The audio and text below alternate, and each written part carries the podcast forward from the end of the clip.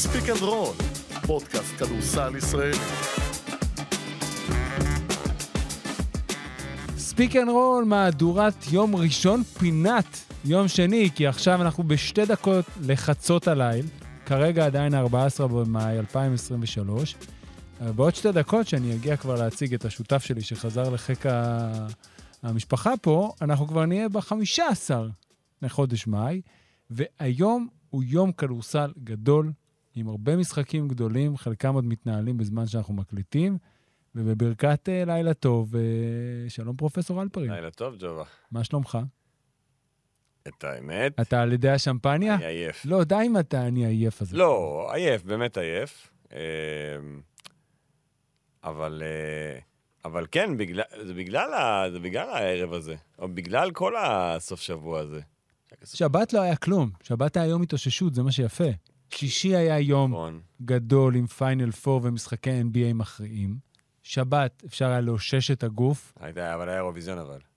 שבת היה אפשר לאושש את הגוף, לאכול, לאכול טוב, לשתות טוב. היום היה יום גדול. נכון, נכון. מהימים האלה ש... שאתה בא, אה, מתחיל את הבוקר, אני מתחיל אותו עם איזו ריצה טובה ככה כדי לשחרר את כל היום, ואתה מחכה שהיום ירוץ, נכון, היום שלי היה שונה משלך, כנראה. כי, כי, ה- כי אני הייתי בעפולה, ו... ואתה יודע, בסוף אה, יש פה את הדיסוננס בין להיות אה, עובד לבין להיות אוהד. כאילו, אוהד של כדורסל.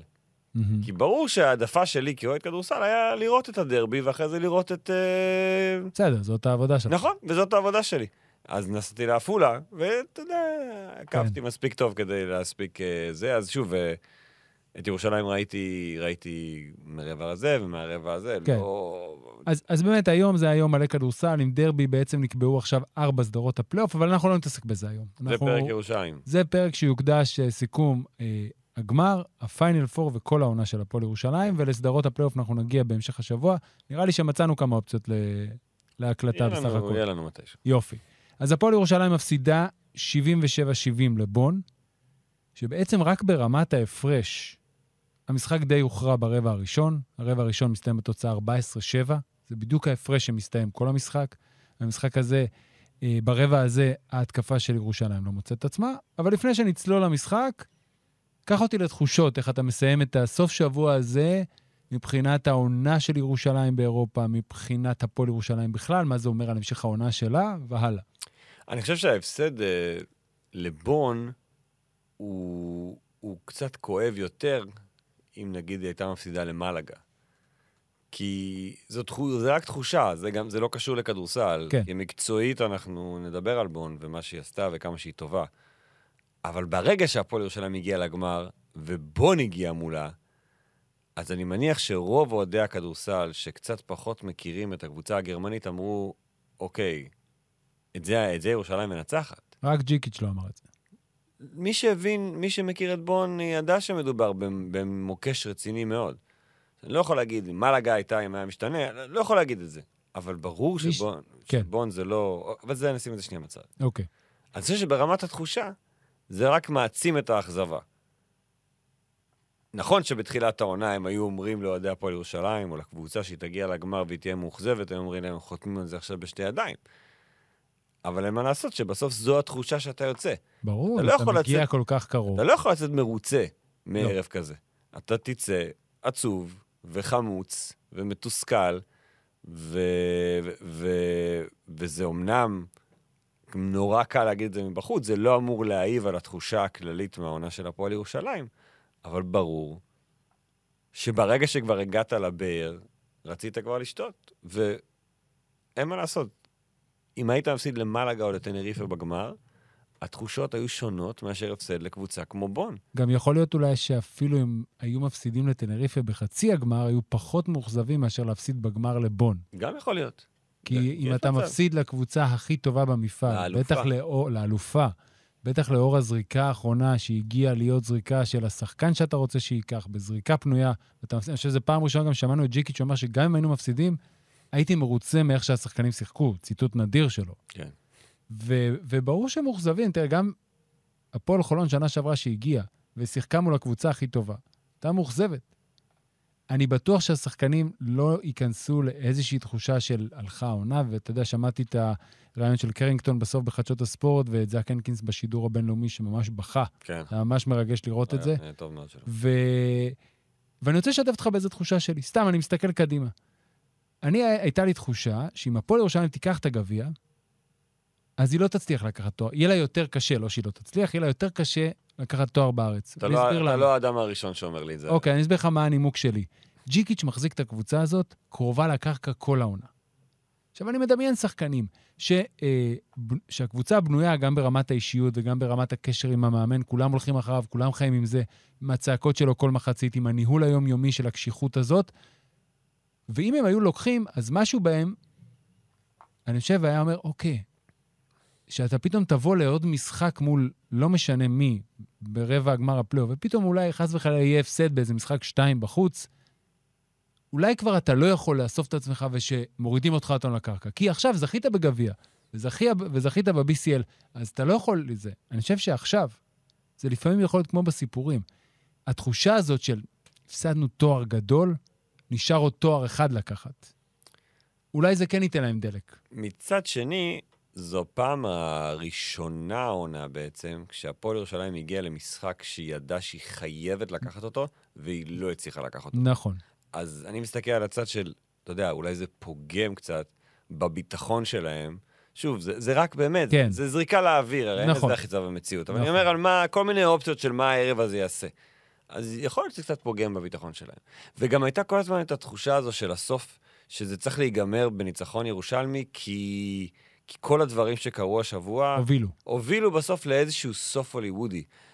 אבל גם בון זה סוף הוליוודי. לגמרי, פשוט ההוליווד. שלהם, כן? כן? אנחנו לא, זה לא מעניין אותנו, אנחנו ישראלים אה, שמסתכלים טי.ג'יי שורטס הוא סיפור גדול בפני עצמו, אין שאלה איסלו הוא בכלל. סיפור גדול, הקבוצה היא סיפור גדול.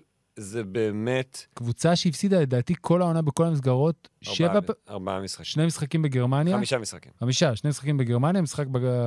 בגביע. ועוד שני משחקים. הם באירופה. לא הפסידו שניים מאז ינואר. כן, אחד בשטרסבורג בסדרה, כן, ועוד אחד בליגה. כן. עכשיו, שוב, זו קבוצה שזה עדיין ממש ב...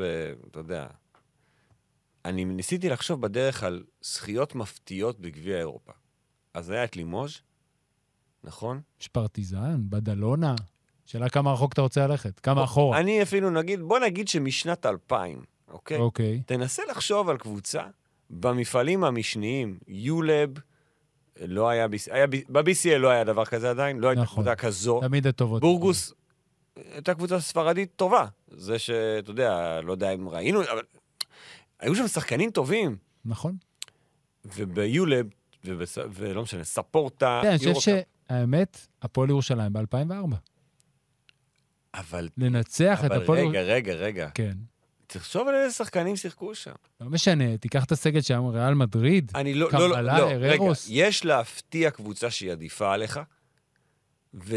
הזכייה של הפועל ירושלים מעבר לעונה שהייתה לה עונה גדולה ב-2004, שהיה, עברו 19 שנה ושוונץ, הם זכו, אם אני זוכר נכון, ב-8 במאי 2004. היום אנחנו ב... היה, כבר אנחנו ב-15 למאי, מזל טוב. 14 במאי 2023, זה כמעט 20 שנה.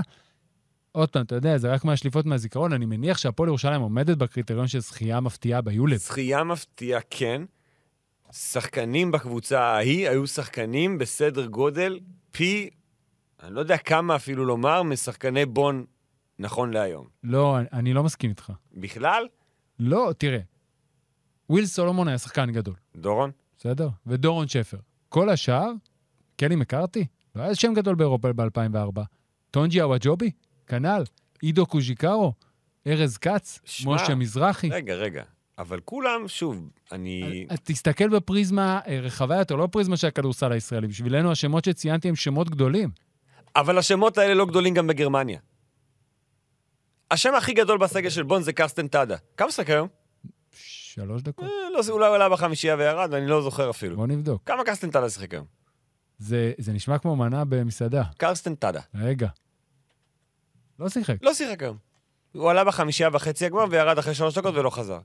הוא השם הגרמני הכי גדול. כן, יש שם את קרצר, נכון. אוקיי? שזה שם מוכר. עזוב, אבל לא מדבר בכלל על הגרמנים. אררה, הצ'יליאני. לא, זה הפתעה גדולה. אני משדר את יראה כבר הרבה שנים. לא ראיתי אותו ככה. הוא אומר אותו דבר עליך? לא. אוקיי. הזרים האלה שהגיעו מגיאורגיה ומכפ... ומפינלנד, כן. סיפור והם- סינדרלה. זה לא, זה, זה סגל לא הגיוני לזכות ב-BCL. זה לא הגיוני בכלל. ולכן הסיפור שלהם הוא גם סיפור הוליוודי, נכון. אבל מהצד מהצד הזה. הפועל ירושלים צריכה לסיים את ה... מסיימת, אני מניח, את הפיינל פור מאוכזבת, ובצדק הפסידה בגמר, אבל כן עם הראש למעלה, וכן היא בעונה טובה. עכשיו היא צריכה לרתום את עצמה. עכשיו בואו נלך למשחק עצמו. אנחנו התרגלנו לדברים מסוימים, שלא חשבנו שנתרגל מקבוצת כדורסל בישראל ברמה ההגנתית. וכל הזמן, אני יכול להעיד על עצמי, התלהבתי מהתקשורת בין השחקנים, מה, מהעמידה בהרג... ביצירת ההרגלים שג'יקיץ' נתן לשחקנים שלו, בעובדה שהם עמדו בזה לאורך כל הזמן בביצוע. ובמשחק הזה זה פעם ראשונה, מזה הרבה זמן, בטוח שהיו משחקים. קודם כל, כלו שבע נקודות, שזה הכי מעט שלהם ברבע מאז משחק בבאר שבע בדצמבר. שלח אורי סביר לגיל ברק במהלך המשחק. שזה משחק ש, שאני זוכר אותו. שזרקו אותו. לא היה הנקינס, נכון. ג'יקיץ'- הגיע שלוש דקות לבאזר, נכון, הלך אחרי שהלך ברגל. שלושה נכון, קילומטר. יום אה, שישי. בצהריים, נכון. והגנתית, הגארדים של ירושלים, כולם, קרינגטון, רנדולף, ברנדון בראון והנקינס, פספסו כל הזמן דברים שלאורך העונה ראינו אותם עושים על אוטומט. חיפוי של שחקן שמחפש שצריך לבוא לאסוף איזה גבוה, או קרינגטון שפעם אחת ברח לו שחקן מאחורי הגב, שאנחנו לא רואים את זה בהרבה בהפועל ירושלים, והם לא הצליחו לייצר את המומנטום ההגנתי מלבד כמה דקות ברבע השלישי. זה דבר אחד. דבר שני, אה, מי שמסיים, אני חושב להסתכל את הפיינל פור הזה בתחושה פחות טובה, זה ספידי סמית. סיים את המשחק עם שבע נקודות, שלוש מתשע מהשדה, חמישה אסיסטים על שני עיבודים, אבל לא היה דומיננטי בשום שלב. גם בחצי הגמר הוא לא היה. בחצי גמר הוא היה עוד יותר רע. ו... עכשיו, עם הדברים האלה, משחקים לא טובים, כמו בחצי גמר ראינו, הפועל ירושלים יודעת להתמודד. לא, אבל היה מי שחיפה. היה, גם היה מי ש... טוב, בראון, נכון. וגם קרינגטון וגם רנדולף וגם, ברור, ון. וגם סך הכל ספידי סמית עבד עדיין בהגנה, הוא רדף אחרי סאלין, הוא רדף אחרי פיטיפלדו, הוא, הוא המשיך לעשות את הדברים האלה.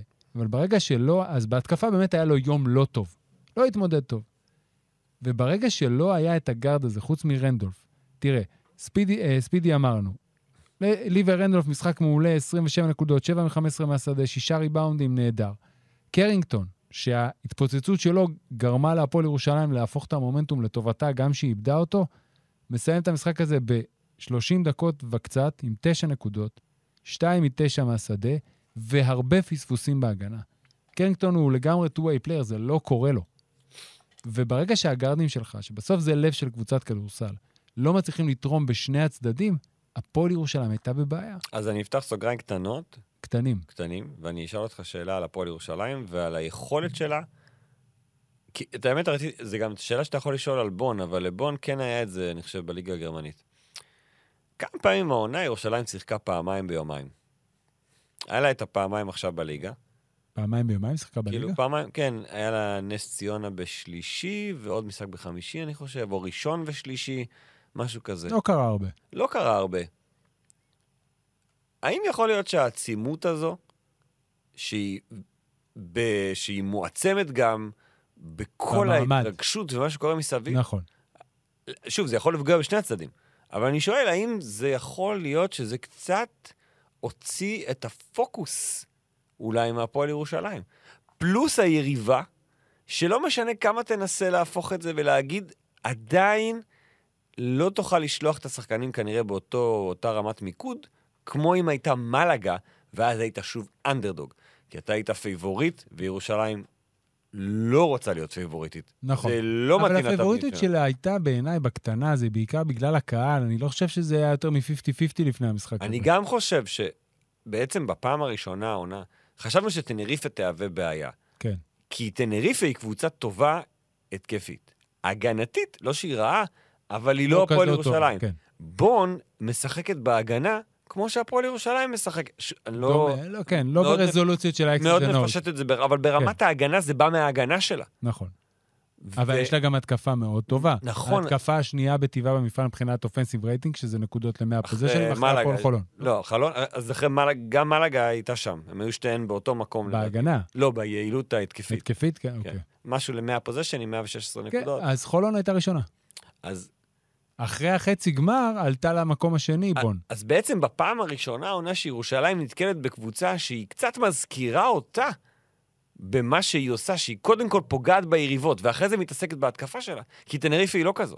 טנריפה מתעסקת בהתקפה, ואחרי זה מתעסקת בהגנה. והפועל ירושלים, עם כל הקשיים, עם העובדה שהיא איבדה חמישה עיבודים בחמש וחצי דקות ראשונות של המשחק, וסיימה את המשחק עם... לדעתי זה מאוד פגע. 14 עיבודים. 14 עיבודים מול שהיו... אסיסטים. נכון. ו...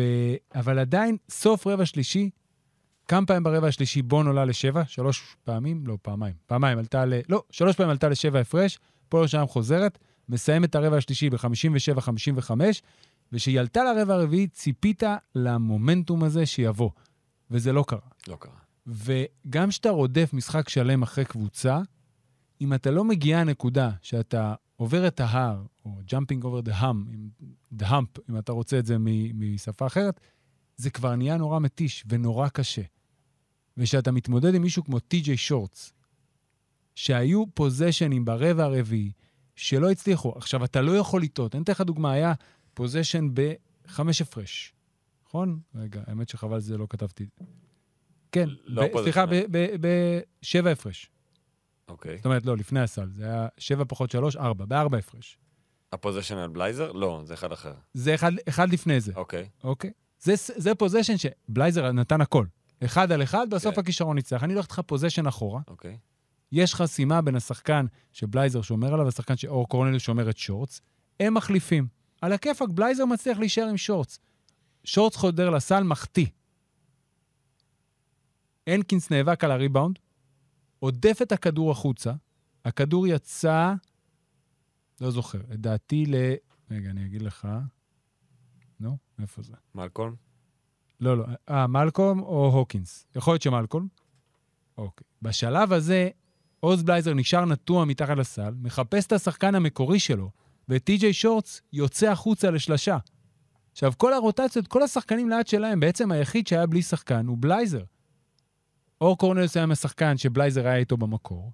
ספידי סמית, שבא לעזור בריבאונד בזמן ששורט זרק, נשאר עם השחקן שלו, שהוא מרוכז בכדור שנמצא מולו, ובלייזר מאחורה, ואין תקשורת, ובלייזר, אתה יודע, פספס, זה קורה, ואתה אמור לדבר ואז, ואז מחליפים, ושורטס מקבל זריקה חופשית. וההתקפה אחרי זה מגיעה אחד על אחד הזה מול בלייזר, ושם, גם אם בסוף הם חזרו לעוד קצת והייתה תחושה שאפשר, שהיה אה, שש הפרש, דקה וחצי, ואם משיגים עצירה ושרקו את העוד עבירה, זה טעויות שברור שיכולות לקרות, אבל שהן שלא מתאימות למה שראינו. לא השנה. מתאימות וגם הצטברו מלא לאורך המשחק. אז גם בהגנה, יותר נפילות להפועל ירושלים, שאולי זה קשור לעצימות של היומיים, להתרגשות, לקהל, לפייבוריטיות, להכל. בטח קשור- ליריבה שנקשה נכון, עליך. נכון.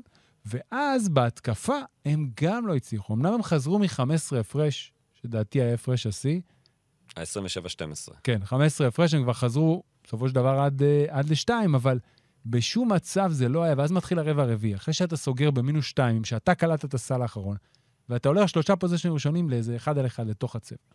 את הנקינס לא הצליחו להפעיל בכלל. תשמע, בון הובילה 37 דקות ו-10 שניות. הפועל ירושלים הובילה 7 שניות. זה קצת היה דומה התקפית למה שראינו מהפועל ירושלים בתחילת העונה הזו. ממש בתחילת העונה הזו, ש... שזה היה תקוע. כן. הרבה משחקים תקועים בתחילת נכון. העונה. ממש ראינו, ו- ו- וזו הייתה המר- גם הביקורת שלנו על הפועל ירושלים. שוב, היא הצליחה לנצח משחקים בגלל ההגנה, אבל זה היה נראה לא טוב. כן, אז היום זה קצת חזר אחורה. זה, זה יכול לקרות, כן? מול קבוצה טובה. וגם הגיוני שזה יקרה אפילו אולי במעמד שכזה, שבו הלחץ מדבר. נכון, אני חושב שבשני המשחקים בחצי הגמר ובגמר, היחס הסיסטי ניגודים של ירושלים היה שלילי. כן. זה לא היה, אתה יודע, מבחינה התקפית, זה ברור שזה רחוק מאוד ממה שג'יקיץ', ומה שגם ראינו מהפועל ירושלים העונה ברמת שטף המשחק. נכון. ראינו משחקים טובים של הפועל ירושלים בהתקפה, לגמרי. אה, וזה לא היה בחצי, ולא היה ב-Final Four. בחצי הראשון הם ניסו, עירבו את הנקינס כמובן, pick and roll עם הנקינס, כי אה, שחקני מלאגה, שוב, לא מלאגה, שחקני בון, בדומה לירושלים, הגבוה קצת יוצא החוצה. ואז הנקינס התגלגל, והם כמעט לא הצליחו להעביר לו את זה כדי לייצר איזה יתרון בגלגול הקצר. וגם שהצליחו השחקנים, ואז ההתקפות נתקעו. ופי, וברגע שקרינגטון לא קולע טוב, שהוא השחקן שמוציא אותך, רנדולף שוב עשה את שלו. וברגע שזה היה רק רנדול, ואין לך לא ספידי ולא קרינגטון ולא ברנדון בראון, שלא תורם היום כלום, חצי גמר נכנסו לו השלשות, לא תרם כלום, אור קורנליוס לא מצא את המקום שלו. וברגע שהיה איזה קטע אה, שטי.ג'יי שורט שמר עליו, אז אתה אומר, אוקיי, אם בהגנה הוא לא מצליח, בגלל, כמו שנגד וורטס, וגם בחצי גמר הוא פתח על וורטס, החטיא שתי זריקות, וורטס אה, שרף אותו כמה פעמים, והוא לא חזר עד הסוף. כי אם בהגנה אור קורנליוס לא מצליח לייצר את הלחץ שלו ולגרום לרכז של היריבה להתקשות, והוא לא קולע, אז הוא הופך ל, אה, לנטל. לנטל. כן. לא רוצה להשתמש ב... כאילו, זה להגיד נטל- זה. נטל מקצועי, זה כן, זה- כן, זה- זה זה לא- לגיטימי. אני ואז חושב שגם פה- קורנליוס עצמו יודע את זה. נכון, ואז היו התקפות ששורטס פשוט עזב אותו. גם אתה יכול לשים את הכוכב שלך על שחקן שלא ינצל את הזה. עכשיו, הראו מאוד יפה, ב, יש פריוויו טקטי מקצועי ב-BCL. ב-BCL, כן. נהדר. והם הראו הרבה פעמים שקבוצות, ירושלים לא עשתה את זה כמעט, אבל שקבוצות מנסות לנצל את הגודל, או את הגובה, יותר נכון, שטי.ג'י שורט זה ללכת לפוסט-אפ, תמיד יהיה שחקן שמגיע, עומד מתחת לטבעת. זה היה פעם אחת, והם עשו את זה יפה, והם השיגו הרבה נקודות שהפועל ירושלים הייתה צריכה להיות מוכנה. למה, למה אני מתכוון? מוכנה, עוד פעם, זה, בסוף יש קבוצה בצד השני. יש להם, את ה- הם עושים פיק אנד רול, ויש מה שנקרא חסימת גורטאט. מה זה אומר? שהשחקן שחוסם בפיק אנד רול, אחרי שהוא מסתובב, הוא הולך לחסום את השחקן שלו. זאת אומרת, טי.ג'יי שורט, נגיד, שורטס, עשה פיק אנד רול עם, אה, נו, הגבוה, קרצר? קרצר. קרצר מתגלגל, הולך לחסום את הנקינס, שמחכה לשורטס, ואז שורטס מקבל לייאפ. גם כזה היו לו שני סלים. כן. והפועל ירושלים לא פתרה את זה אז- כל הזמן. אז אני אחזור לנקודת העצימות, ואני אגיד משהו שאמרו לי על ג'יקיץ' העונה, ויותר מבן אדם אחד. אתה מדבר עם יותר מדי אנשים. ההכנות המדוקדקות של ג'יקיץ', עקב העובדה שרוב הזמן היה, רוב המשחקים יש זמן להכין טקטית, כן. בטח ב-BCL, וגם בליגה שלנו בסך הכל עובר שבוע בין קבוצה נכון. לקבוצה. זו פעם ראשונה שירושלים נתקלה בכזה, בלוז כזה, שלמעשה, וגם כמה זמן היה בתוך השישי-שבת הזה, שחצי ממנו הוא טקסים, אתה יודע, להכין את הקבוצה שלך. עוזרי מאמנים מספיק מוכנים אה, אני. מסכים במאה אחוז, אבל יכול להיות, שוב, אני לא מתרץ, אני רק אומר, אני חושב על מה היה ומה יכול היה להוביל לזה שבאמת ירושלים לא הסתדרה עם טי.ג'יי שורטס. לא. ואני חושב שהוא הגארד הראשון העונה, שבאמת שרף את ירושלים. חוץ מהולסטון, לא הולסטון, סליחה, קין, במשחק בית, שבסוף ניצחו, כן. והולסטון במשחק שהפסידו בבית. עם הפיק אנד רול עם גווין וויר. אוקיי. אז סבבה. ו- ואחרי המשחק הזה, היה לנו הרבה שאלות לגבי ירושלים על, ה- על ה short roll הזה, כן, והם הצליחו לפתור אותו במשחק הבא. נכון. יכול להיות שאם יש עכשיו עוד משחק נגד בון, מה שלא יקרה, יצליחו ל- ל- ל- ל- לעצור את טי.ג'י שורטס. אבל זה משחק אחד, אין, אין פה יותר מדי ברירות. כן. כי כשאתה מסתכל על התוצאה, אתה יודע, מהצד, גם אם אתה לא רואה את המשחק, אתה אומר, טוב, הם היו קרובים, בסוף הממוצע שלהם, בזה זה 74 וחצי, 75, ספגו 77. אבל הבעיה הייתה בסוף בהתקפה. ואותו הפרש שהם רדפו מהרבע הראשון, מה-14-7, שהיו להם חמישה עיבודי כדור ברבע הראשון, באחוזים לא טובים, אף אחד לא הצליח להיכנס למשחק, אתה אחרי זה סוחב את זה. אז רבע אחד הם הצליחו, ואז הם הגיעו לנקודה, בתחילת הרבע הרביעי, ששם הם יכולים להפוך את אם הם המשחק. מובילים את המשחק, הם מנצחים. סביר להניח. זה, אתה יודע, אבל גם יש מומנטום בתוך משחק. כן. וכשאתה יוצא, אמרתי את זה לפני שנייה, ואתה זה, ושלוש התקפות ראשונות, אתה הולך ונכנס ראש בקיר של הגארד, שחודר, לא מצליח להוציא kick-out, כי, כי ההגנה עובדת יפה, ומוצא את עצמו מול שחקנים גבוהים ממנו, אתה לא מייצר מומנטום, לא מההגנה שלך. הפועל ירושלים ניצחה כל כך הרבה משחקים מההגנה עם לקלוע 73, ולא מההתקפה. אתה בבעיה.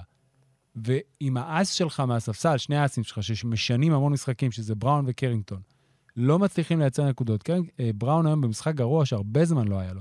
הוא סיים, משחק עשר דקות בסך הכל, אבל לא הצליח להשפיע בכלל, ולא היה שחקן. עכשיו, תבין, מיאריס כלה שלוש שלשות, 12 אחת. עם הקרש, ראיתי אותה. אוקיי? זו הייתה שלושה חשובה, היא הס- נכון. נכון, ברבע השלישי שעוד פעם הורידו משבע, חזרו לשתיים. אבל בשום נקודה לא היה מומנטום. זה הקנקינס שיחק כמעט 34 דקות. הוא מסיים עם שבע נקודות ושש זריקות.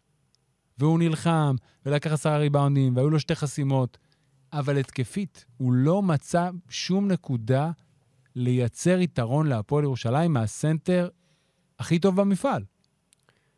זו סדרה, זה כבר, אתה יודע, זה כבר קצת רוטינה. כן. גם נגד אייקל הוא לא היה טוב, גם נגד מכבי הוא לא היה טוב. גם בחצי הגמר הוא פתח מצוין ואז נעלם. כן. אה, הקבוצות אולי למדו אותו. ו- וכמו שהוא אמר בעצמו, אין לי הרבה מהלכים מתחת לסל, אני נכון. חי מהקבוצה. נכון. וכשהקבוצה לא שוטפת ברמת ההתקפה, זה פוגע בראש ובראשונה בהנקינס, ו- ורואים את זה. אה, וזה משהו שאתה יודע, שקבוצות ליגת העל, אם אנחנו שנייה יוצאים, צריכות להסתכל. ול... שוב, הבעיה בליגה שלנו זה שאין אף קבוצה ששומרת כמו בון, או הפועל ירושלים. ולכן בדרך כלל הנקינס במשחקים כאלה יכול להתמודד, כי אה, אה, אין את החיפויים האלה, אין את הרוטציות האלה, אין את, אין את ציפוף הצבע, אין את זה, אין את זה פה. לא משחקים ככה פה. הם לא יפגשו את זה באף, כאילו, שכן מצליחים לעשות את זה, שיריבות מצליחות לעשות, אני מחזיר אותך אפילו למשחק הבית בין הפועל חולון להפועל ירושלים במסגרת ה-BCL, שגיא גודס, כאחת ההחלטות המקצועיות לקראת המשחק, החליט שהוא אה, לא נותן להנקינס לנצח אותו, וזה עד הריבאונד בסוף. אם אתה זוכר, ברבע האחרון, אה, שתי התקפות לפני הסל של קרינגטון, הוא לא השפיע על המשחק. כן. ואם הפועל ירושלים לא באיזה ערב כליאה גדול מחוץ לקשת, אז אתה כן מצליח. אז שוב, אז זה... יש המון מה ללמוד מבחינת הפועל ירושלים. לגמרי. ממה ש, שקרה בכל היומיים האלה. שורה תחתונה, הישג מדהים. עונה גדולה של הפועל ירושלים במפעל אירופי. מדהים. לגמרי.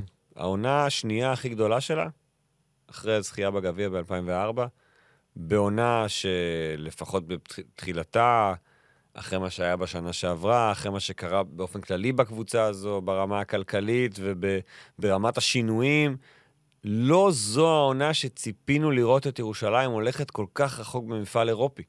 נכון, אמרנו, אוקיי, רבע גמר. רבע גמר, כן. בסדר. לג'יט. ואז, אה, אתה יודע, שוב, אה, דיברנו על זה הרבה פה, ודיברנו על זה הרבה העונה, וגם ירושלים מדברת על זה הרבה, על הרגע שהעונה השתנתה ב, ביום הבחירות, עם הסל, עם ה... שלא ביצעו עבירה בבקנברס. בקנברס. הם היו... הם מפסידים... זה אה, קורה הרבה בהרבה אם עונות. מפסידים לדנים, דלת מסתובבת. יורדים לשתיים, לאחת, שתיים, הכל משתנה. כן. זה לא אותו דבר. עכשיו, לפני שנלך עם הפועל ירושלים קדימה, בוא נפתח סוגריים קטנים על טי.ג'יי שורטס. יכול ללכת ליורוליג? שנה שאלה ש... ש- מי היה שנה שעברה? ג'קסון קרטרייט. אוקיי, מה קרה לו? הלך הלך לווילרבאן. לווילרבאן, לא הצליח. אני חושב שטי.ג'יי נפצע שור... גם, נכון? לא, לא, לא, הוא, פשוט- הוא, הוא הלך ועזב באמצע העונה, עבר. לגלאטסראיי. גלאטסראיי? בשיקטש. בשיקטש. אם ארז לא אומר את זה בפרק קודם, לא מחזור אחרון הם נגד גזיאנטפ, נגד ירידה. כן. גזיאנטפ שהייתה עם הפועל חיפה, סגור את הסוגריים הסגורים. אני חושב שטי.ג'יי שורטס שחקן יותר טוב מג'קסון קארטרייט. אוקיי. scorer יותר טוב. לא, דווקא לא. רכז דווקא מנהל? משחק יותר טוב. אוקיי. הוא יותר שולט בקצב של הקבוצה שלו, והוא הוא לא מתפרע. האם זה מספיק בשביל היורוליג בגובה הזה? שאלה טובה. האם זה משהו שהוא מתאים ספציפית לשיטת המשחק של איסלו? אני חושב ששחקן כמו טי.ג'יי שורטס, בדומה למישהו שאנחנו מכירים כמו תמיר בלאט, הוא צריך באמת להגיע לקבוצה שתתאים באיך שהיא משחקת, כדי שהוא לא יהפוך לאיזשהו עול ונטל. אה, על בברלין? אולי? זה די, אתה יודע, זה גם העבר כמו ג'יילן סמית שעבר נכון. בעבר מלודזיגסבורג, אבל שוב, טי.ג'יי שורט זה שחקן מיוחד. כן. צריך מאמן מיוחד. ללמוד איך עושים את זה. פבלו לסו בריאל? הסתדר? לא, אה, לא, בביירן, סליחה. הבאתי ריאל. לא יודע, לא יודע. טוב, נשאיר את זה אה, פתוח. אה, תשאיר- ת- תשאיר את הסוגריים פתוחים רגע ונסיים את סיפור בון. סיפור קצר. לא, נסיים את סיפור בון. שורטס, קצר. שורטס. אתה לא צוחק מהבדיחות שלי היום, כי לא, אתה עייף. מצטער. אתה חייב להתעורר, אלפרין. הסתכלתי, אני שידרתי חצי הגמר הראשון. אז עשיתי, אתה יודע, אני עובר ביוגרפיה, ביוגרפיה, הכל שחקן. איסלו, המאמן הפיני, שהוא כבר שנה שנייה שם, הוא ידע מי הוא לוקח לקבוצה, כי את כל שחקן הוא פגש באיזשהו מקום. מהמם. או בליגה הפינית, או שהוא אימן אותו בקריילסהיים, או שהוא ראה אותו פה בליגה הגרמנית, או שהוא פגש... הכל, השחקנים האלה, את כולם הוא הכיר, ולקח אותם כי הוא ידע שהם מתאימים למה שהוא רוצה. זה לא קורה יותר בכדורסל, זה לא קורה. זה לא קורה כי גם הפועל ירושלים, שאנחנו מאוד אה, מעריכים את הכימיה ואת הדבק ואיך שהכל נדבק, השחקנים שלה כשחקנים אישיים, בטח ב- בעמדת הגארדים, פורורדים, קרינגטון כן, ורנדולף, הם שחקנים ב-level הביניים בטופ. כן, מסכים. ול... אי אפשר להגיד את זה על השחקנים של בון. אף אחד כזה. טי.ג'יי שורטס, אוקיי, הוא MVP, והוא נתן עונה היסטורית, אתה יודע, עשר פעמים מעל 20 נקודות, הוא קולע שיא בגמר, הוא קולע שיא נקודות בפיינל פור. כן. אין ספק שטי.ג'יי שורטס יקבל קפיצת מדרגה. האם יורוליג, האם קבוצה גדולה יותר ויורו קאפ או BCL בעונה הבאה בקבוצה שמחשיבה את עצמה יותר, אני לא יודע. האם ליגה גדולה יותר, גם אני לא יודע. תוציא את טי.ג'יי שורטס מהמשוואה הזו. כן. הוצאתי איתי... מה אתה לוקח מהקבוצה הזו? היחיד שהוא שחקן בסדר גודל יותר גדול זה פין דילייני, נכון, שהגיע מניו זילנד, אבל הוא היה כן. בברייקרס הרבה שנים, וזו קבוצה גדולה בניו זילנד. בליגה האוסטרלית. בליגה האוסטרלית. כל השאר, השחקן הכי טוב שלהם, ג'רמי מורגן, למעשה, שהיה אמור להוביל את הקבוצה עוד השנה, הוא נפצע בצוואר בדצמבר, חזר עכשיו לליגה, ולא שיחק בפיינל פור. כי איסאלו אמר, אוקיי, אני לא, אני לא הולך איתו. אבל הוקינס, ומלקולם, וקרצר, והרר, זה לא שחקנים בסדר גודל... כן, שאתה תשקול להחתים פה אוקיי, כזר אפילו. לא, אני לא אקח. אותם. נכון. אגב, דילייני, כמו ששידרנו בחצי הגמר, ואז היו מספר סוכנים שהעירו לנו, ש... שדילייני לא הוצע מועמד לעונה הבאה, אוקיי. להגיע לישראל. כאיזשהו stretch four, אנחנו אוהבים כאלה שחקנים. חמוד, כן. זה, זו, זו שחייה סנסציונית בגלל הסגל, לא סנסציונית בגלל איך שהיא נראתה במהלך העונה הזו. סגור סוגריים. אגב, היא הולכת אה, חזק מאוד על אליפות גרמניה. נכון, אלבה הפסידה במשחק הראשון היום לאון בבית. אמת. האליפות על השולחן, על הרצפה שם. כן. וקבוצה שהייתה טובה כל העונה, ובאמת מועמדת ללכת רחוק. בוא נדבר על הפועל ירושלים. כן. ונסתכל קדימה. לא אחורה? אתה רוצה אחורה? בוא נתחיל מאחורה. אלפרין, אתה עייף, אני לא רוצה פה להקפיד לא, עליך. אני שואל כאילו איך אתה בסוף, אתה יודע, אנחנו מסתכלים, אולי כבר סיכמנו את העונה בתוך תראה, הסיפור הזה, ולא... אבל... אם נסתכל על כל העונה, אחד, הפועל ירושלים הלכה והשתפרה תוך כדי עונה. משהו מאוד חשוב לקבוצות כדורסל. גם ההגנה שלנו שאנחנו מתלהבים, ראינו אותה משתפרת משלב הבתים הראשון לטופ 16, לעבר ההצלבה.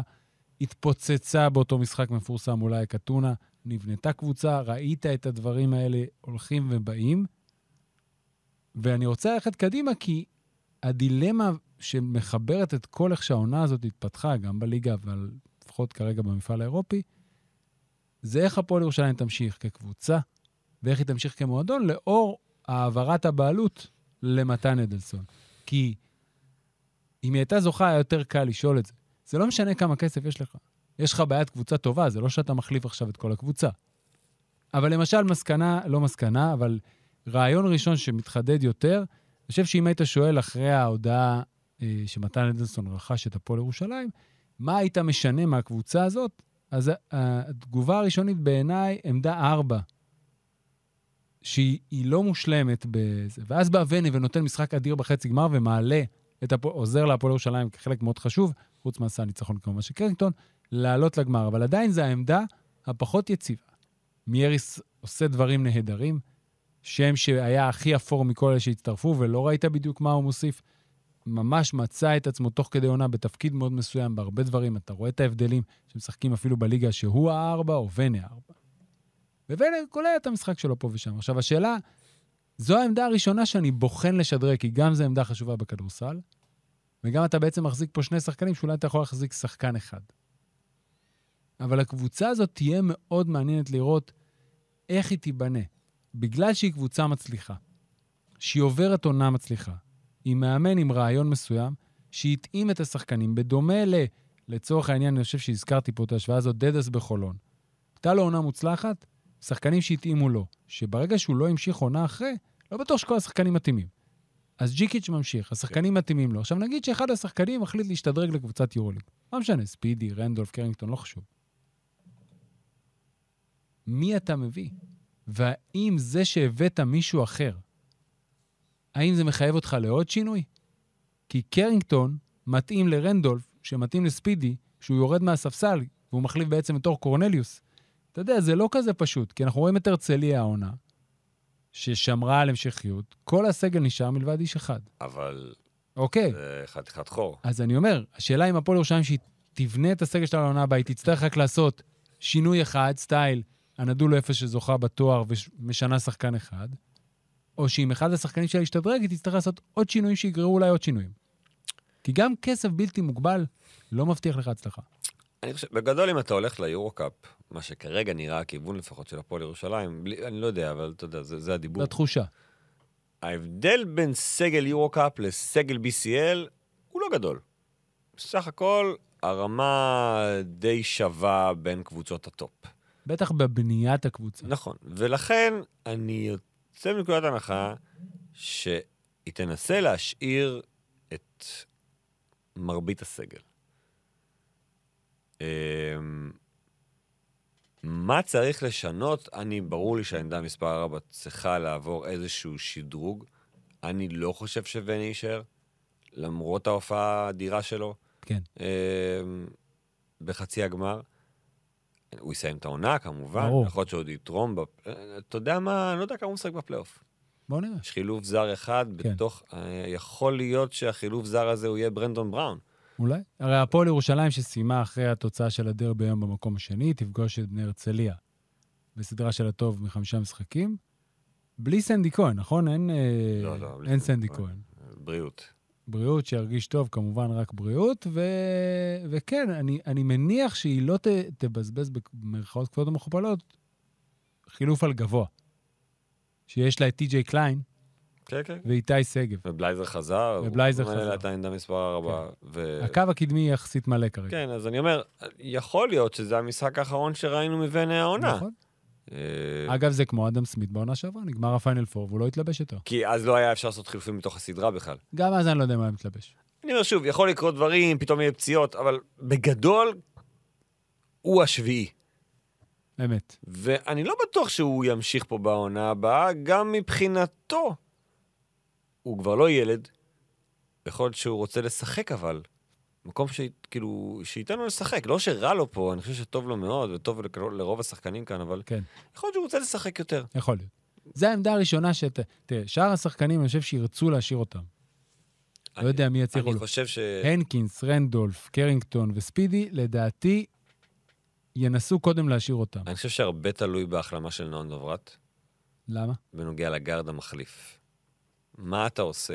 האם אתה נשאר, שוב, עם ספידי וגארד ישראלי אחד, או שאתה, לא יודע, אתה חושב על זה. אתה יכול להביא גם עוד גארד ישראלי. אז אני, קודם כל, עוד אחד, על נועם דוברת, על נועם יעקב, שניהם לא יהיו.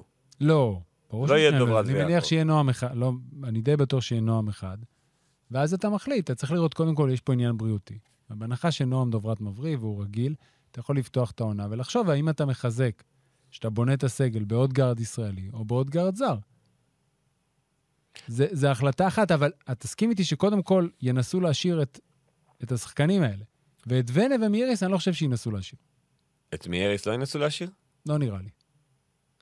יש משהו למאמנים אירופאים, אה, נקרא לזה, שאוהב שיש שחקנים אירופאים. שיביא, לא אמרתי שלא יהיה... לכן הוא רוקי. יצטרך להחליף בעצם את מייריס וונה במשהו שהוא דומה להם. כן, ואם מייריס ירצה להישאר, אני לא רואה סיבה להחליף אותו.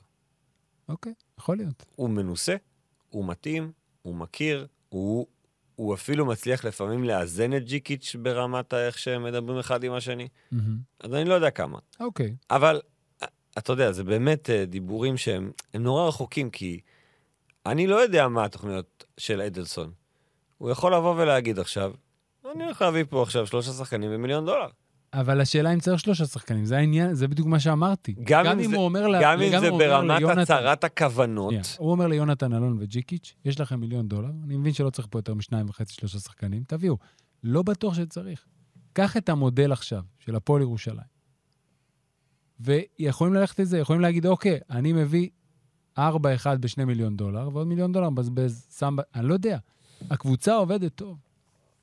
אני לא חושב שאפשר להביא גם כל שחקן שיתאים למאמן הזה. העניין הוא, אם אחד... אגב, מי שמחליט באמת זה רק ג'יקיץ'. ו... וברגע שהקבוצה קצת משתנה וגם מבנה הבעלות משתנה, אני לא יודע אם אפשר להנחית לו על הראש. מסכים? אה, אז גם הדבר הזה נכון. ייבחן. אני לא יודע, שוב, אני לא יודע מי, מי זה אדלסון, מי מייעץ לו, מה המחשבות שלו לגבי הפרויקט הזה. שנה הבאה הפועל ירושלים תישאר באותו לבל, ב-level הביניים. BCL, יורו-קאפ, זה לא משנה כרגע. כן. אין צורך לשבור את הקופה על המפעלים הללו. נכון. ויכול להיות שגם איך תיגמר העונה בליגה גם תשפיע. כן. אם הפועל ירושלים תהיה אלופה זה אחד. מבחינת סגל, אני לא בטוח שזה ישפיע. בסוף, באמת... לא, זה- לא. אם אתה מסיים כאלוף, עשית דאבל, הגעת לגמר גב- לגמר גביע אירופה, אירופאי, כן. אתה אומר, אוקיי, אני בזה לא נוגע. ואם נגיד הם מפסידים בחצי הגמר, אתה לא חייב לגעת. יכול להיות אבל שיגלו שם במשחקים האלה, כמו שגילינו עכשיו, על הנקינס בשבועות האחרונים, בדיוק. ש... רציתי להזכיר את השם הזה. אני אומר לעצמי, שוב, אני לא חושב שצריך לה- להחליף את הנקינס, אבל אתה רואה איך שהעונה מתקדמת, מזהים מה אפשר לעשות מולו. וזה משהו שאתה יודע, שאם פתאום, גם בחצי הגמר נגד אה, הפועל תל אביב לדוגמה, פתאום יצליחו לעצור אותו והוא לא יהיה דומיננטי, אז גם הקברניטי הפועל ירושלים יחשבו, אוקיי, אני רוצה את הנקינס, אבל, אבל האם אני צריך אולי, כשאני מביא ארבע, אני רוצה שהארבע הזה יהיה חמש גם, כאילו, אבל באמת חמש, לא מאיריס. בסוף על כל שם יש פה איזה אבל. ברמת ההנקינס, זה באמת, אנחנו גם לפני ידענו מה הדברים שהנקינס, עוש- זאק הנקינס עושה פחות טוב. אבל איכשהו זה, זה הכל עבד, ואז נפגשו עם קצת יותר מסה, והוא התקשה. ואז זה חוזר למה שאמרת קודם, מי יקבל את ההחלטה? האם, הן, האם עכשיו, גם אם אומרים לג'יקיץ', אתה מחליט, יש לך עוד כסף, האם אתה רוצה להביא סנטר אחר, הוא מביא עוד סנטר? או שהוא נשאר עם הנקינס ומחד... אני באמת לא יודע, זה, זה יהיה מבחן שני עצום. השחקנים היחידים שאני חושב שבוודאות אין בכלל מה לדבר, רנדולף? רנדולף וקרינגטון. למה קרינגטון? כי הוא הולך להיות אזרח ישראלי. אגב, קרינגטון אזרח ישראלי, ישראלי-ישראלי, משנה את כל המחשבה. לגמרי. נכנס לך פה פתאום זר. כן. שאלה שלא היה לך. ימשיך, אבל הוא מה... מה זה ימשיך? הוא קיבל... אני חושב שאפילו זה חובה. הוא לא. הולך להיות אזרח ישראלי, הוא חייב להישאר בליגת העל. חייב להישאר בפועל ירושלים. למה? אם הוא מבטיח שהוא בא לנבחרת, לא חייב שום דבר. לא יודע, נראה לי כזה ש... זה נראה לי מוזר. יד רוחצת תראה, יד פה. אנחנו, אני לא זוכר, אני מצטער שאני לא זוכר את השם, אבל כתב לי הערה אחרי הפרק שדיברנו פה על קרינגטון, שדיברנו שזה טוב להפועל, שזה קבוצת אה, פיבה ויש חלונות וזה. שנה הבאה יש חלון אחד. לא, עזוב את זה. הוא אמר, מה ימנע ממנו לחתום בקבוצת יורוליג, ואז הוא עדיין בבעיה בחלונות. אז זה נכון. לא ימנע, אבל... לא, אוקיי, אז השאלה מה יקרה אם קרינגטון יחליט... אני- הרי קרינגטון לפני, שנה, לפני דיז'ון היה בקבוצת... בסקוניה, לפני שהוא נפצע. כן. אני מניח שהוא רוצה לחזור ליורוליג. אין לו... אה, הוא היה אמור לחתום בספרד, בבסקוניה. כן. הוא בא מטרינידד וטובגו, הוא לא קיבל את הדרכון, כי. הייתה קול- כי הייתה קורונה, ואז בעצם... קיבל לא, את הקוטונו בלי הקורונה או את הקורונה בלי הקוטונו? קיבל, לא קיבל את הדרכון שלו כי הייתה קורונה. והוא צריך דרכון קוטונו מאפריקה, מהאיחוד, כדי שבעצם ישחק ב- בספרד על תקן לא זר. יש שם חוקים כאלה שנקרא לזה מקדמים את התרבות האפריקאית, כן. ובעצם יוצרים איזשהו מנגנון אינפלציה של דר, דר, דרכונים. איך קראו לשחקן ההוא שהסתבך עם הקוטונו ברמה שרצו... אה, לא סלוטר? נראה לי שסלוטר. מרקוס סלוטר נכנס לכלא. כן. או רצו להכניס אותו לכלא, כי, הוא כי היה לו דרכון מזויף משהו. עם המספר של מישהו אחר. כן, מרקוס סלוטר, אני זוכר את זה. זו הייתה פרשייה די גדולה ב, ב, בספרד, באותה תקופה. עבר בהפועל ירושלים. כמובן. עונת 7-8. לא, אני אומר, אבל זו הייתה פרשייה די גדולה. אמ, אז אני לא יודע אם הוא הולך ליורוליג בשנה הבאה. אגב, אני חושב שאם יש שחקן שאני... שהיורוליג כן מחפש כדומיו זה כן, רנדולף. סלוטר, יפה. דווקא רנדולף, כן. כשאתה מסתכל, אתה יודע, על אה, הייס דייוויס, לדוגמה, הוא יכול לגמרי להיכנס למקומות האלה. כן. כשחקן שלא צריך... הוא, הוא, הוא טוב בתוך הסיסטם. ואם מישהו מפחיד אותי בהפועל ירושלים לאור העונה שלו, לאור גמר ה-BCL, לאור מה שאנחנו רואים ואת ההתקדמות שלו בתוך הקבוצה, והוא מבשיל עכשיו, אז היורוליג, יש הרבה מאמנים שאוהבים שחקנים כאלה, כן. שלקחת אותם, הפורורדים האלה. הפורורדים האלה, השלוש, שיכול גם לשחק ארבע, אולי אפילו שתיים, הוא לא חסר קרבה לא, ביורוליג, אבל שלוש ושתיים, יש לו הרבה פוטנציאל בכל מיני מקומות. זה יהיה, יהיה מעניין, באמת, איך הפועל ירושלים תתנהל בקיץ הנוכחי, באמת, ולא חשוב איך העונה שלה תסתיים. היא מסיימת בו, בו אחרי היום... יש חוסר בהירות, יש אנחנו לא חוסר מתייחסים ודאות. כרגע לדרבי, באמת הפרק הזה הוא מסכם את העונה של ירושלים, אבל הפועל ירושלים מסיימת את העונה הסדירה במקום השני.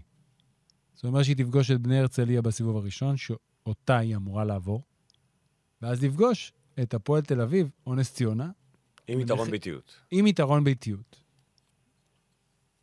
ואז זה תלוי בה.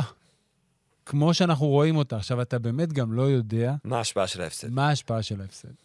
זה דברים שאנחנו לא יכולים, אנחנו יכולים לנחש, אבל אין פה איזושהי הערכה. אתה רואה שחקנים שבורים. עכשיו, בסיפורים, שאתה רואה את, את הסיפורים הגדולים בספורט בכלל, אבל גם בכדורסל, אתה רואה איך ממנפים.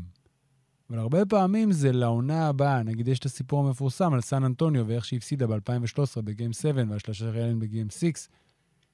והם ישבו כולם לארוחת ערב אחרי המשחק, והם באו לעונה אחרי, וסן אנטוניו היא לא קבוצה של זה, וכבר במשחק הראשון מנצחים, ודייוויד רומצון, אנחנו באנו לעונה הזאת, אה, טים דנקן מסיים את המצטיין, בא להתראיין, אומר, אנחנו באנו לעונה הזאת כדי להגיע לגמר. וכל העולם רצים לגמר. שהם זוכרים את הגיים 7 הזה, והם הם בסוף זוכים באליפות שנה אחרי. עכשיו, אין הרבה סיפורים כאלה, אבל יש.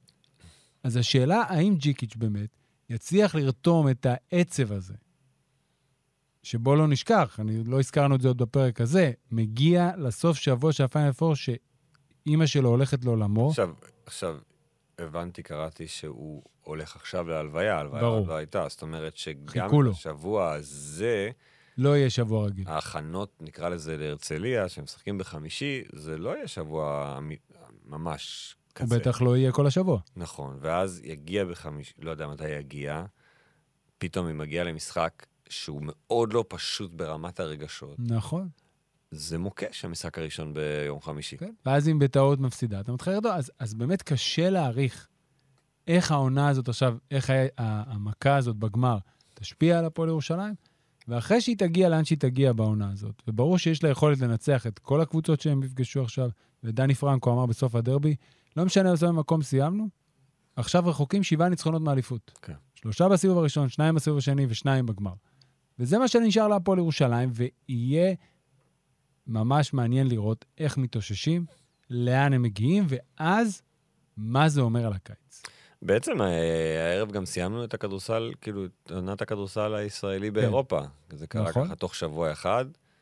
אה, גם מכבי תל אביב סיימה ברבע הגמר, וגם ירושלים מגיעה לגמר.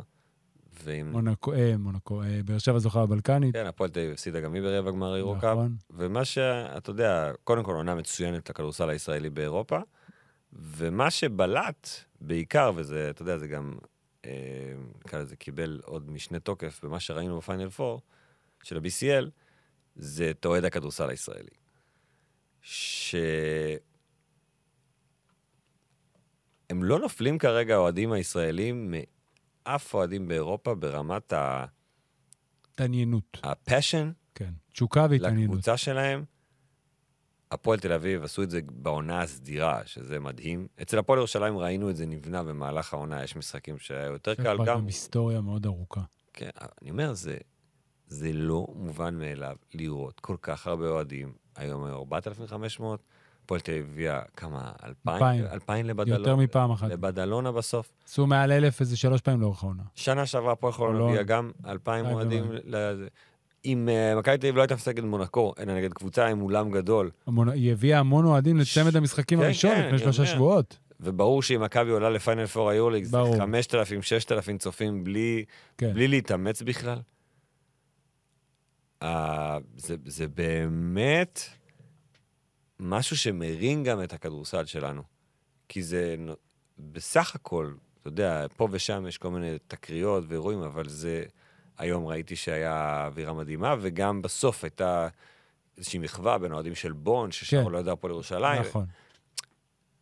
זה, ברור. זה, תעודת כבוד, זה תעודת כבוד לאוהד הכדורסל הישראלי. נכון, ותוסיף על זה שאם באמת יבוא האיחוד הזה של מפעל בין, בין היולב לפיבה מבחינת המפעל המשני, והקבוצות הישראליות כל עונה יצליחו בין שתיים לארבע קבוצות באופן קבוע. אתה משחק במפעל יותר גדול, ואם אתה גם מצליח בו, אז ככה זה נבנה. כשאתה מסתכל, עזוב מכבי תל אביב, שבאמת כבר 50 שנה וזה, וגם הפועל תל אביב, שאומנם בגלגול הנוכחי זו פעם שנייה שלה באירופה, עם אותו הפסד לשרלואה במוקדמות ליגת אלופות לפני ארבע שנים, אם אני זוכר נכון, 17-18. היה לה עוד- היה לה עוד בדרך, לדעתי. אוקיי, והפועל חולון גם בשנות ה-90 שיחקה בגביע קורץ', אבל הפועל ירושלים היא הדוגמה איך בעצם מאמצע שנות ה-90 התחילה לשחק כל שנה בגביע אירופה. אנחנו מדברים כבר על המון זמן. ופה ושם אז יש איזו הצלחה קטנה, ואז מגיעה עוד הצלחה סבירה, ואז מגיעה הצלחה גדולה, וזה כבר הולך ונבנה. ושגל של אוהדים, אחרי עוד אוהדים, אחרי עוד אוהדים, זה מחלחל פנימה ומתרגלים לזה. אתה רואה, אני מניח שגם אצל הפועל תל אביב, בהנחה ששנה הבאה היא תשתתף במפעל אירופי, בטוח. כמו שזה נראה ביורו-קאפ. אני מניח שאנחנו נראה את אותו הדבר. גם אם היעדים יהיו פחות אטרקטיביים. כי הקהל מתרגל לזה. זה הופך להיות משהו נחמד. שאתה מלווה את הקבוצה שלך לאירופה. ובטח ובטח שיש הרבה משחקים, זה, מה שנחמד. זה לא טבעי, אבל. זה קורה לא טבעי. כמעט אך ורק פה. פה, בליטא, בלגרד, פרטיזן בלגרד, כן. נכון. הכוכב האדום, אבל יש הרבה מאוד מקומות שיש אנשים שגרים, שהם אוהדים של הקבוצות האלה, נגיד בסרביה, אז כאילו מלא, גר, מלא סרבים באים, הם משחקים בגרמניה, אז, נכון. אז זה, זה לא אותו דבר. פה כן, תמיד אנשים באים, באים. עם הקבוצה, משלמים הרבה כסף על הדבר הזה, רק כדי להיות עם הקבוצה שהם אוהבים באירועים הבאמת גדולים. תעודת באמת אה, כבוד לאוהדים של הקבוצות הישראליות. ואם המפעלים יתאחדו, שזה לא יהיה השנה, אתה דואג לזה? על פי השמועה, עובד על זה? 24-25, ראיתי במהלך הסופש את אה, פטריק קומונס אה, מדבר על החיבור ועל הדיבור ועל הדיאלוג, והורידו חלון אחד, אתה יודע, זה, זה מתחיל, זה מתחיל. אז באמת ייבחנו הקבוצות הישראליות הללו, חולון, הפועל תל אביב והפועל ירושלים, כי לא שאני מפחית מההישג של הפועל ירושלים, אבל אם תאחד את שני המפעלים האלה ביחד, זה פשוט יהיה יותר קשה. זה פשוט הרבה יותר זה עדיין יכול לקרות. בגלל זה ההישג של ירושלים ב-2003-2004 הוא היה עצום. עצום, וההישג הזה הוא גדול, גדול, לא עצום. גם אם היא הייתה מנצחת, זה לא היה שווה, לא, אם היא הייתה מנצחת זה עצום. אבל זה לא היה שווה לתואר ההוא. בסדר, עדיין עצום. עצום, אבל לא שווה לתואר ההוא. אבל עדיין עצום. אבל לא שווה לתואר ההוא. אבל עדיין עצום. עצום לגמרי, עצום. שאתה זה. אבל לא עצום. טוב, עוד משהו על הפועל ירושלים? קצת חבל לי שזה נגמר. כן. כאילו זה היה... שאל כיף. אותי חבר, גיל- גלעד שמחוני, שאוט אאוט, אם התקופה הזאת במה היא יותר כיפית או יותר מתסכלת. כי מצד אחד כל המשחקים גדולים ותארים אבל אתה וזה, מתחיל להרגיש את הסוף. אבל אתה כבר רואה את הסוף, ונגמר מפעל, ונגמר, ביום שישי הקרוב ייגמר עוד מפעל, ולפני שבוע נגמר עוד מפעל. דברים אה, מתקרבים לסוף העונה. כן, אבל למזלנו, הפלייאוף מתחיל עכשיו של הכדורסל הישראלי, כן, ואז הוא פתאום מרים אותך עוד פעם. כן, אבל אז אחריו זה באמת... ש- כן, לא, אה, ת- תהיה יש תקופה קשה, כן. אה, היא תהיה תקופה קשה, מצד שני, אני חושב שאנחנו גם צריכים את החופש. אנחנו נצטרך את החופש. נכון. בסדר, תמיד יש רק כדורסל. שיעור בסקט נשים בארץ, יש את האליפויות של הצעירות שחוזרות... יש אליפות עולם בקיץ, הלו. זה, אני לא קורא לזה קיץ, זה מתחיל ב-25 לאוגוסט, זה כבר ספטמבר. אוקיי, אז חלון נבחרות אה, קדם- נכון. קדם קדם. זה גם נחמד. הקדם, זה גם נחמד. קדם קדם. אז אנחנו באמת נשתדל, אני לא רוצה להתחייב סתם, אבל זה נראה עם כיוון חיובי שנצליח להקליט עוד פרק השבוע. הרבה תלוי ברשויות המקומיות ובכמות השביתות. אתם אם אתה מחר? שם את זה, כן, אם אתה שם את זה הרשויות המקומיות, אני יותר חושש. כי אם זה הסידור עבודה שלך, נראה לי שהיינו... לא, לא, לא, אני... החשש שלי הוא הרשויות המקומיות כרגע. הרי. מחר אתם בשביתה? בטח. כן, גם אנחנו. ולא יודע כמה השביתה הזאת היא קצרה. כן, אבל אתה תיאורטית יכול לבוא לפה עם, עם שני הילדים שישבו פה בפודקאסט. שעה וללכת. זה, אולי גם זה אני. אולי זה יקרה. אולי זה יקרה. יש מצב. אה, זה יהיה פודקאסט טוב אבל. כן, נביא פה את כולם. לגמרי. יאללה. אתה רואה? פתרנו חלק מהבעיה. עשינו את זה. אז עד כאן. Speak and רול להפעם, תודה רבה לכם שהאזנתם, תודה רבה להפועל ירושלים על עונת כדורסל מופלאה בליגת אלופות. מזמין אתכם להאזין לעוד פרקים בפודקאסטים אחרים. הנושא המתמיד, עולים לרגל, פוטבול מונדיאל, שממש במאני טיים שלהם, פודקאסט ה-NBA עם עידו גור, ולעוד תכנים באפליקציית חמש רדיו ובכל המקומות שאתם שומעים את הפודקאסטים שלכם. לילה טוב אירופה, ובוקר טוב למי ששומע את זה בבוקר. ולא להגיד תוצאה של פילי בוסטון כדי שאני אצליח אל תגיד את זה ביי. לילה טוב חבר'ה.